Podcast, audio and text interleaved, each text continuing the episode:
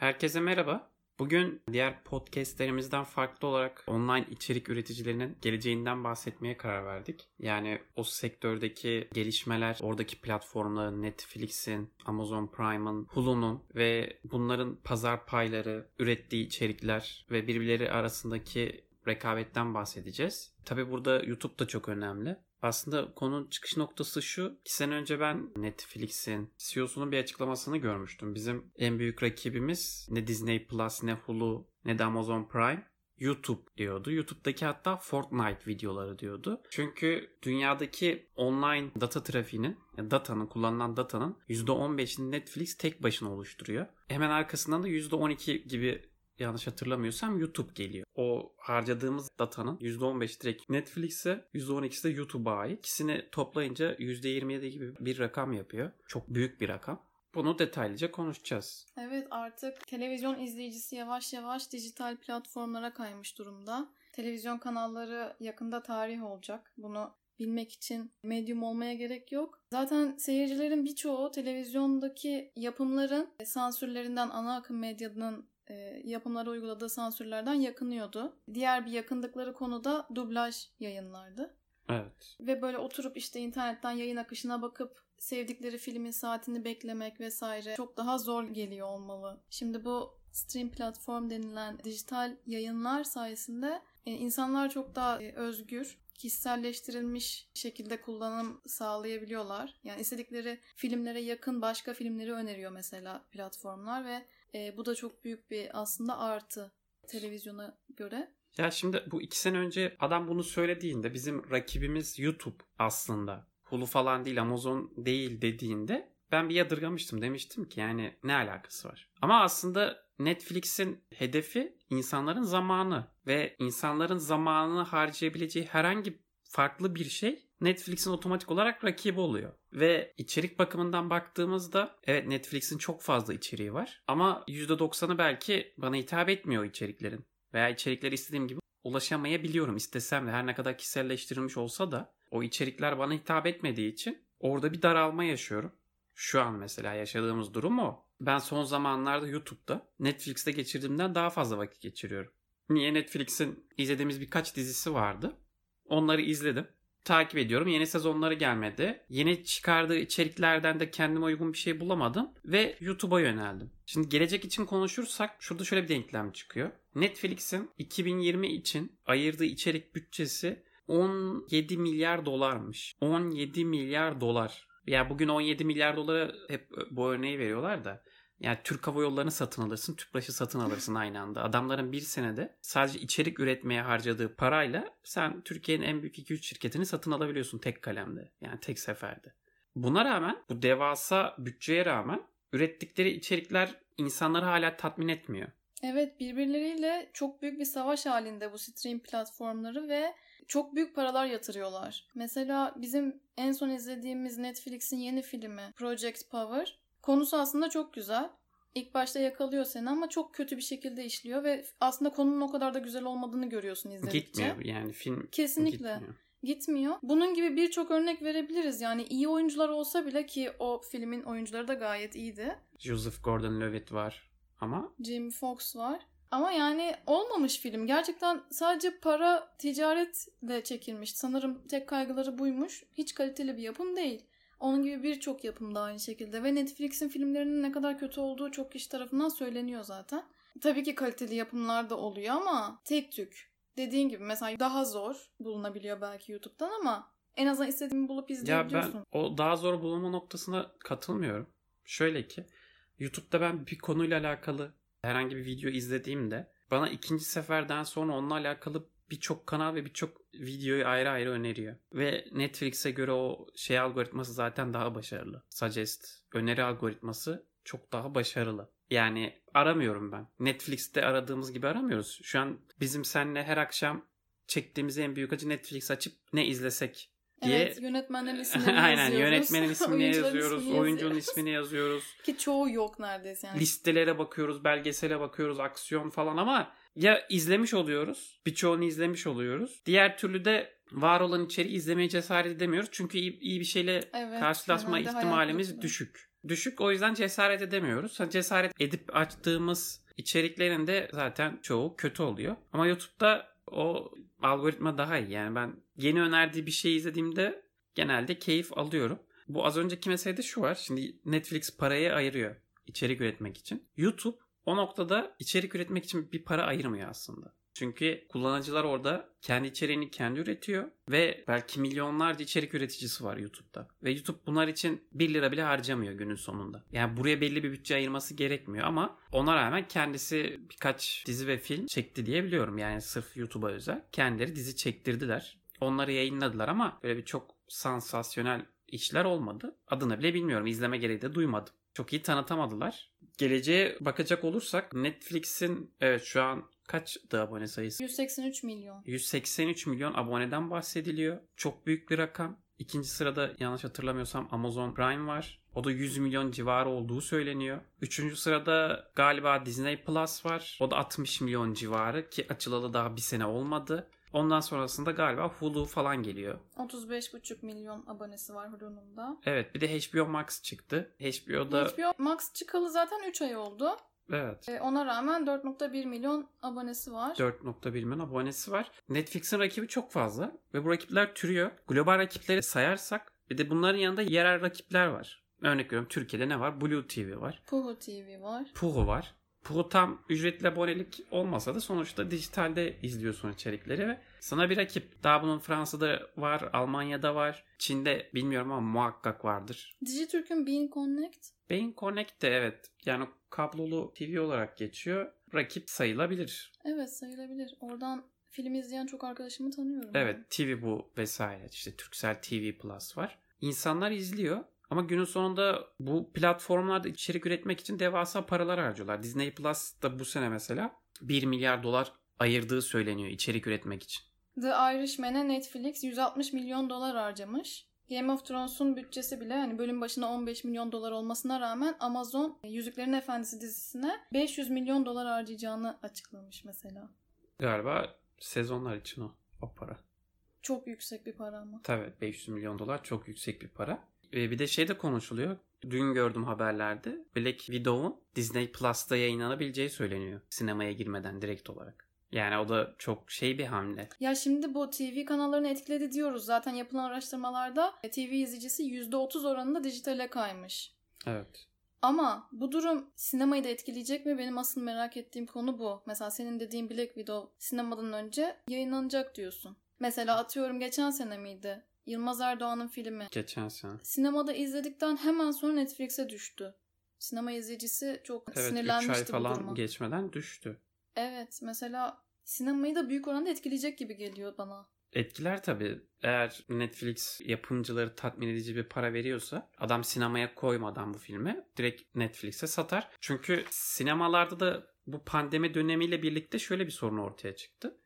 Kişi sayısı az. İnsanlar artık sinemaya gitmeye korkuyor. Onun haricinde örnek veriyorum ben bir film yapımcısıyım. Filmi 50 milyona mal ettim mesela. Benim bunu sinemaya verdiğinde bu film 100 milyon lira kazansın ki ben filmi bütçesini kurtarayım. Çünkü yapımcılar ve sinemalar arasında şöyle bir anlaşma var. Filmin gelirini ikiye bölüyorlar genellikle. %50'sini yapımcı alıyor, %50'sini sinema salonu alıyor. Ama bu oran %52 yapımcı, %48 sinemaya göre de değişebiliyor. Yani adam 101 milyon kazandığında aslında sinemadan kâra geçmiş oluyor o filmi üreticisi. Bunu tabii dijital haklarını ya da işte TV haklarını sattığında da oradan belli bir gelir elde ediyor ama şu an Netflix'in onlara nasıl bir şey sunduğunu tam bilmiyorum. Gerçi orada bir kısıtlama koymuyor. Yani sinemaya girmiş filmi alıyor. O yapımcı için artı bir ücret oluyor genelde ama kendine özel içerik ürettirmek için de birçok kişiyle anlaşıyor. Örnek veriyorum en büyük örneği Ryan Murphy. İşte Martin Scorsese. Sen söyledin galiba Martin Scorsese Apple'a mı içerik üretecekti artık? Artık Apple Plus'la anlaşmış yeni çıkacak tüm projeleri için. Evet. Orada da adamı bağlıyorlar mesela. Netflix Ryan Murphy'yi bağladı. Adama dedik işte benim için 4 tane dizi çek. Sana işte 400 milyon dolar. Dizilerin her biri de en çok izlenen dizilere giriyor yani. A- Netflix'in. aynen öyle. Çok Adamı kaliteli. kapatıyorlar yani. O adam mesela o süre zarfında sinemaya da içerik üretemiyor. 4 senede 4 tane dizi çekeceksin bana diyor. Şu kadar bölümden oluşacak diyor. Şu kadar sezondan oluşacak diyor. Sana 400 milyon para diyor. Ve adamı kapatıyor. Şimdi aynısını ne yapıyor? Apple Martin Scorsese için yapıyor. Büyük ihtimal birden fazla film çektirirler ona. Dizi çektirebilirler. Bu platformlar yönetmenleri ve oyuncuları da şey yapıyor artık. Kendisine bağlıyor bir yerde. Tabii orada da sinemayı mı tercih edeceğiz? Dijital platformu mu tercih edeceğiz noktasında. Dijital platformların bu satın alma gücü, bütçesi çok yüksek olduğundan dolayı bir tık öne çıkıyor. Evet tam onu söyleyecektim. Şimdi Martin Scorsese gibi e, aslında belli bir yaşın üzerindeki biri bile dijital platformlara içerik üretme konusunda okey olmuş. Yani biliyorsun Marvel konusunda yaptığı açıklamalar vardı. İşte sinema Luna Park'a çevirdiler. Her biri saçma sapan çocuk filmleri gibi yorumlar yapıyordu. Sinema filmi böyle bir şey değil vesaire gibi. Sonra mesela ben onun yaşından dolayı hep sinemaya üretir diye bekliyordum ama dediğin gibi bu ticaret kaygısı, parasal mevzular aslında ön plana çıkmış durumda. Bir de The Irishman normalde sinemada kullanılacak yani sinema için aslında senaryosu falan hazırlanıyor. Ama ve lakin anlaşamıyor yapımcıyla. Çünkü film çok uzun ve sinema salonları da genelde uzun filmleri gösterime sokmaya pek sıcak bakmıyor. Ama o film sinemada yayınlanmış olsaydı Oscar alırdı bana kalırsa. Çünkü şu an Oscar jürisinin yapımcılarının Netflix'e işte ya da Amazon'a vesaire yapılan filmlere karşı bir ön yargısı olduğunu düşünüyorum ben. The Irishman, Marriage Story gayet iyi yapımlardı yani. Ödül alamadılar, hak ettikleri yere gelemediler. Marriage Story aldı bir tane ama. Aldı bir tane Laura Dern en iyi yardımcı kadın oyuncu ödülünü aldı. Ama mesela Robert De Niro'nun ödül alamaması ya da filmin direkt ödül alamaması çok garip. Bakalım o da ayrı bir tartışma konusu. Yani dijital platformdaki içeriklerin ödül almalı mı ya da gün gelir adamlar YouTube'a özel bir film üretir. O da mı ödül almalı ya da almamalı mı ya da aday gösterilmeli mi? Evet bu konuda yapılan bir açıklama yok ama aslında alttan alta anlaşılıyor niyetleri. Onları genel izleyiciye ulaşabilen yapımlar olarak görmüyorlar sanırım. Olabilir. Günün sonunda ben gelecek için bu Netflix'in CEO'sunun açıklamasına katılıyorum. Katılıyorum dediğim benim de öngörüm o artık. O zaman anlamamıştım ama şu an gayet iyi anlıyorum. Yani YouTube bir yerde o piyasayı domine edecek gibime geliyor. Çünkü bundan 10 sene önce belki insanlar kolay kolay işte ben bir video yaparım bunu 2-3 milyon kişi izler diye düşünemiyordu. Ama YouTube'da artık içerikler çok kaliteli olsa da olmasa da Can sıkıntısından izleniyor her şekilde. Aynen can sıkıntısından. Yani koyduğum bir videonun 2-3 milyon izlenebilir. Herhangi bir video izlenebilir. Ve çok fazla içerik üreticisi var. İçerik üretmek için artık ekipmanlara ulaşmak eskisi kadar da zor değil. Bilgi artık çok hızlı yayılıyor. Yani YouTube'da 100 tane video var. Bugün bir adam ben kendime bir dizi çekeceğim dese 30'ar dakikalık. Daha 6 aylık kendini bir eğitmeyle hani yetenek kısmına girmiyorum. Ama işin tüm teknik detaylarını çok rahatlıkla öğrenebilir. Herhangi bir kursa gitmesine ya da detaylı eğitim almasına gerek yok. Şunu örnek vereceğim. Bir tane 01 dizisi vardı. Bu YouTube'da çıktı ilk başta. 20 dakikalık 15'er dakikalık bölümleri vardı. 3. sezonundan sonra bu 01 dizisini Blue TV satın aldı. Yani satın aldı dedim. Dedi ki sen YouTube'da artık üretme bu içeriği. Gel benim Blue TV'de üret. Ve ondan bayağı bir ekmek yediler. Normalde 01'i çeken adamlar Adana'nın öylesine bir mahallesinde çekiyorlar. Hiçbir tecrübeleri yok diyemem galiba var. Ama senaryo kendisine göre güzel. Çekim çok kötü değil. izlenebilir. Yani muhteşem değil ama izletiyor seni merak ediyorsun. O kendilerine göre bir tarz oluşturmuşlar. O seni içine çekiyor. Bir şekilde izliyorsun onu ve Blue TV diyor ki okey siz başarılısınız ben sizi kendi platformuma alacağım ve oradan da yürüyorlar. Yani günün sonunda aslında dijital platformlar YouTube'dan içerikçi transfer etme noktasına geliyor. Behzatçı'yı da örnek verebilir miyiz buna? Tabii kesinlikle verebiliriz. İşte oradaki sansür gibi mevzulardan dolayı Blue TV aldı onu ve canlandırmaya çalıştı. Başarılı da oldu. Şu an içindeki bir karaktere de özel dizi çekiyorlar. Aynen O da spin-off'unu yapıyorlar Ercüment izlenecek. İzlenir yani çok şey mantıklı. Ben şimdi YouTube'da kimi izliyoruz mesela biz? Senle Yiğitcan'ı izliyoruz değil mi? Yiğitcan İç- vazgeçilmezimiz. evet buradan da söyleyelim oturun izleyin. Eğer seyahat noktasında böyle izlenecek bir içerik arıyorsanız YouTube'da Yiğitcan hiç yazmanız yeterli. Biz de işte iki sene oldu keşfedeli. iki senedir Dizi bu- gibi izliyoruz. Dizi gibi izliyoruz aynen. Yemek yerken akşam işten geldikten sonra yemek yiyip oturduğumuz, izlediğimiz. Yani Netflix'ten önce ona bakıyoruz videosu var mı diye. Yeni videosu düşmüş mü diye. GoPro'suyla çekiyor videoları ve harika içerikler üretiyor. Çok fazla bir nasıl desem ahamlı şamlı kurgu olmasa da kendisi ve yaşadığı şeyler, hikayeler, yol hikayeleri, deneyimler. deneyimler çok ilgi çekici geliyor ve izliyorsunuz. Mesela benim Netflix'te o tarz bir içerik görme şansım şu an yok gibi bir şey yani ihtimali yok. Bulamazsın. Zaten kurgu olmaması önemli. Yani evet. o samimiyeti hissetmen çok önemli. Samimi geliyor. Yani Netflix'te öyle bir şey aradık hatta bulamadık. Biz daha çok bence YouTube seyircisi özellikle daha çok samimiyet arıyor yani. Kurgusallıktan çok anlık yaşananları yansıtması, işte o an aklına gelenleri söyleyebilmesi. Mesela Yiğitcan gerçekten sözlerini sakınmayan bir insan. Hani bu çok hoşuma evet. gidiyor. Zaman zaman çok güldürüyor. Onu da buradan söylemiş olalım. İzleyin, izlettirin. Benim takip ettiğim bir kanal daha var. SV Delos diye. Onda da işte Amerikalı bir abimiz neyi var neyi yok satıyor. Bir tane kendine yat alıyor tekne, yelkenli. Onunla birlikte Kuzey Amerika senin, Orta Amerika benim, Afrika senin, Madagaskar benim. Geziyor kardeşiyle, sevgilisiyle. Ya içerik sundukları içerik çok iyi ve bunun için bir tane kamera, bir tane drone, bir tane de GoPro sualtı çekimleri için yeterli. İçerik üretmek çok kolay. Bunu YouTube'da yayınlamak aşırı kolay ve sizin YouTube'dan bir gelir elde etmeniz de kolay.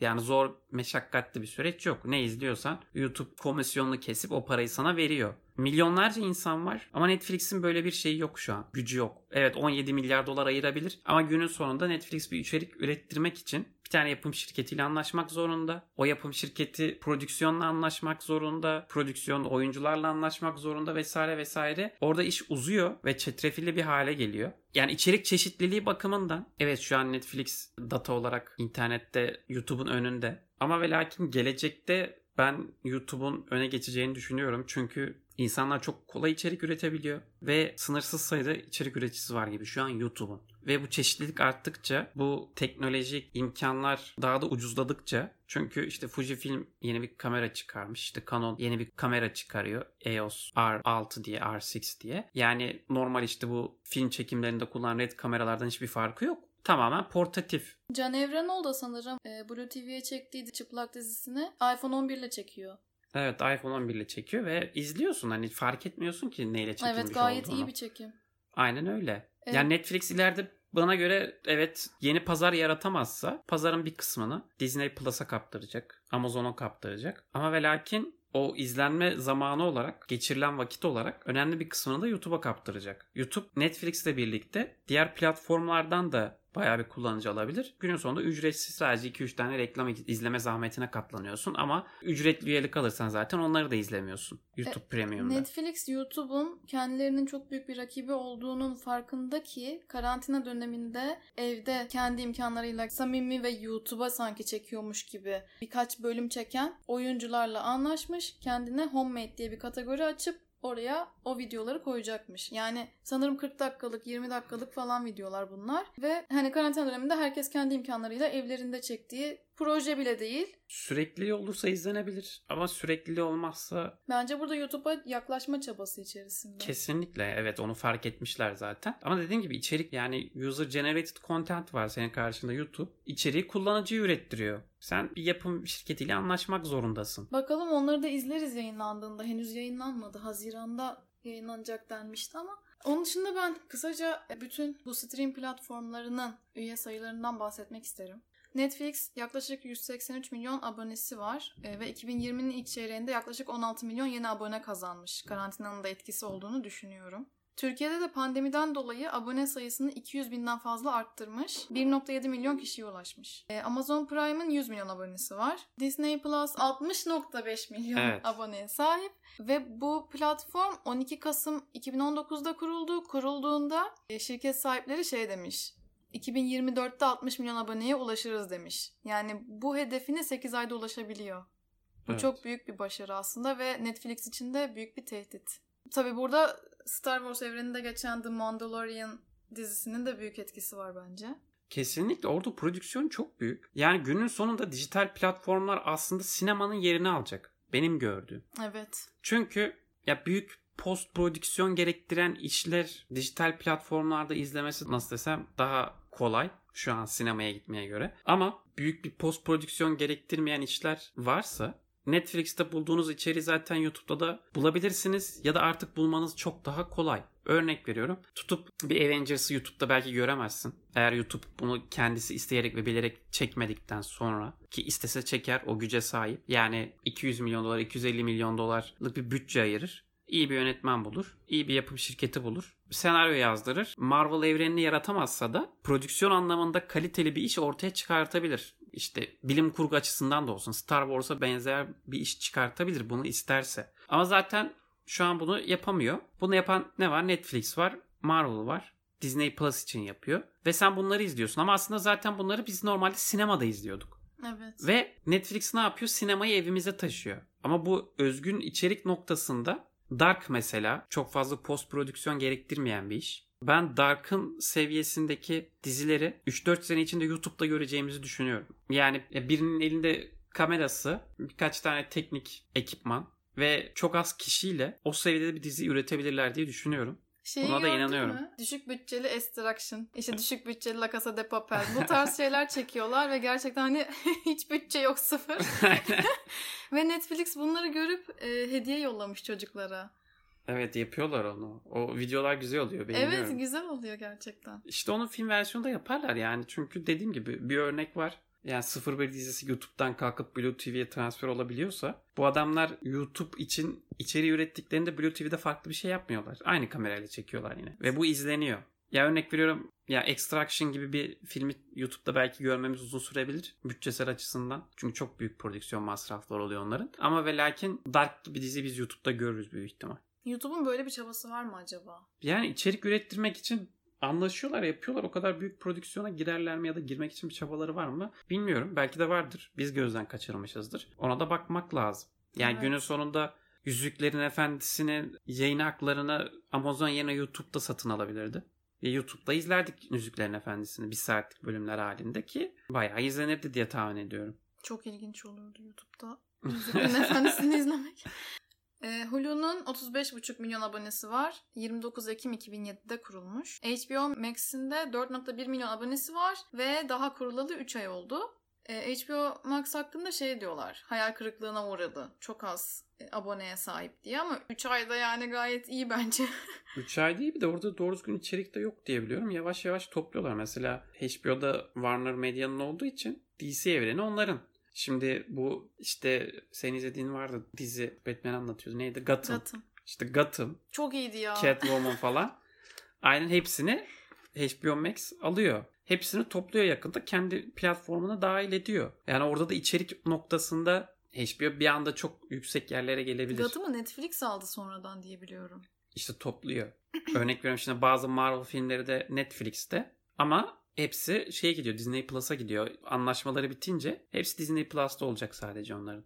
Netflix'in de tarihini biliyor musun? 97'de kurulmuş. Hiç aslında bizim şu anda izlediğimiz gibi bir amaçla kurulmamış yani. DVD kiralama şirketi olarak. İşte seyirciler, izleyiciler istedikleri filmlere gidip de e, CD satılan dükkanlardan arayıp bulmak yerine Netflix'le iletişime geçip kargolatıyorlarmış kendilerine. Hani daha rahat, daha kolay bir şekilde bulabiliyorlarmış hiç yorulmadan. Evlerine geliyor filmler. Daha sonra e, Netflix 2000 Biz o aralar korsan CD'ci tezgahtan Aynen öyle.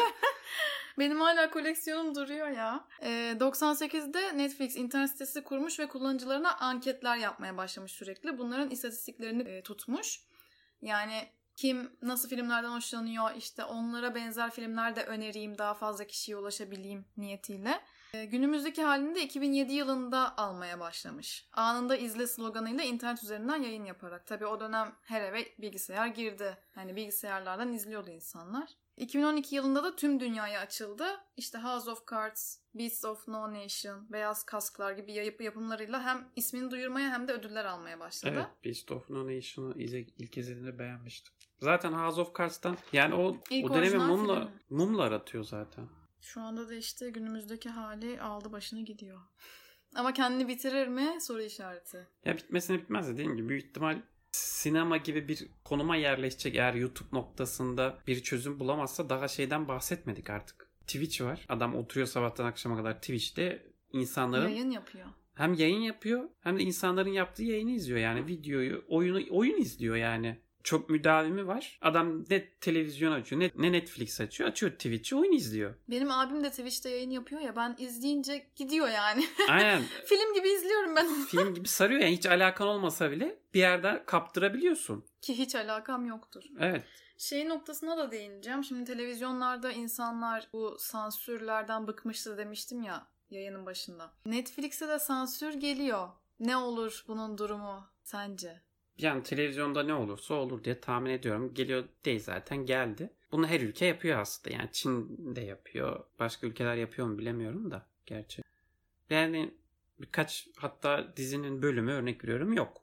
Yani direkt kaldırıyor Netflix. O dini olarak olan bölümler sanırım. Yok siyasi. Dini de var mesela İsrail'de birkaç bölüm kaldırmaya Evet. çalışıyor. Yapıyorlar bunu insanlar ve günün sonunda Netflix'te ticari kaybı güttüğü için para kazanmak zorunda. O Geçen gün regülasyona tabi olduğu anda zaten diyor ki okey siz ne isterseniz biz de onu yaparız. Yani sansürse sansür. Netflix'in de orada bir çok inatlaşacak şey yok diye düşünüyorum.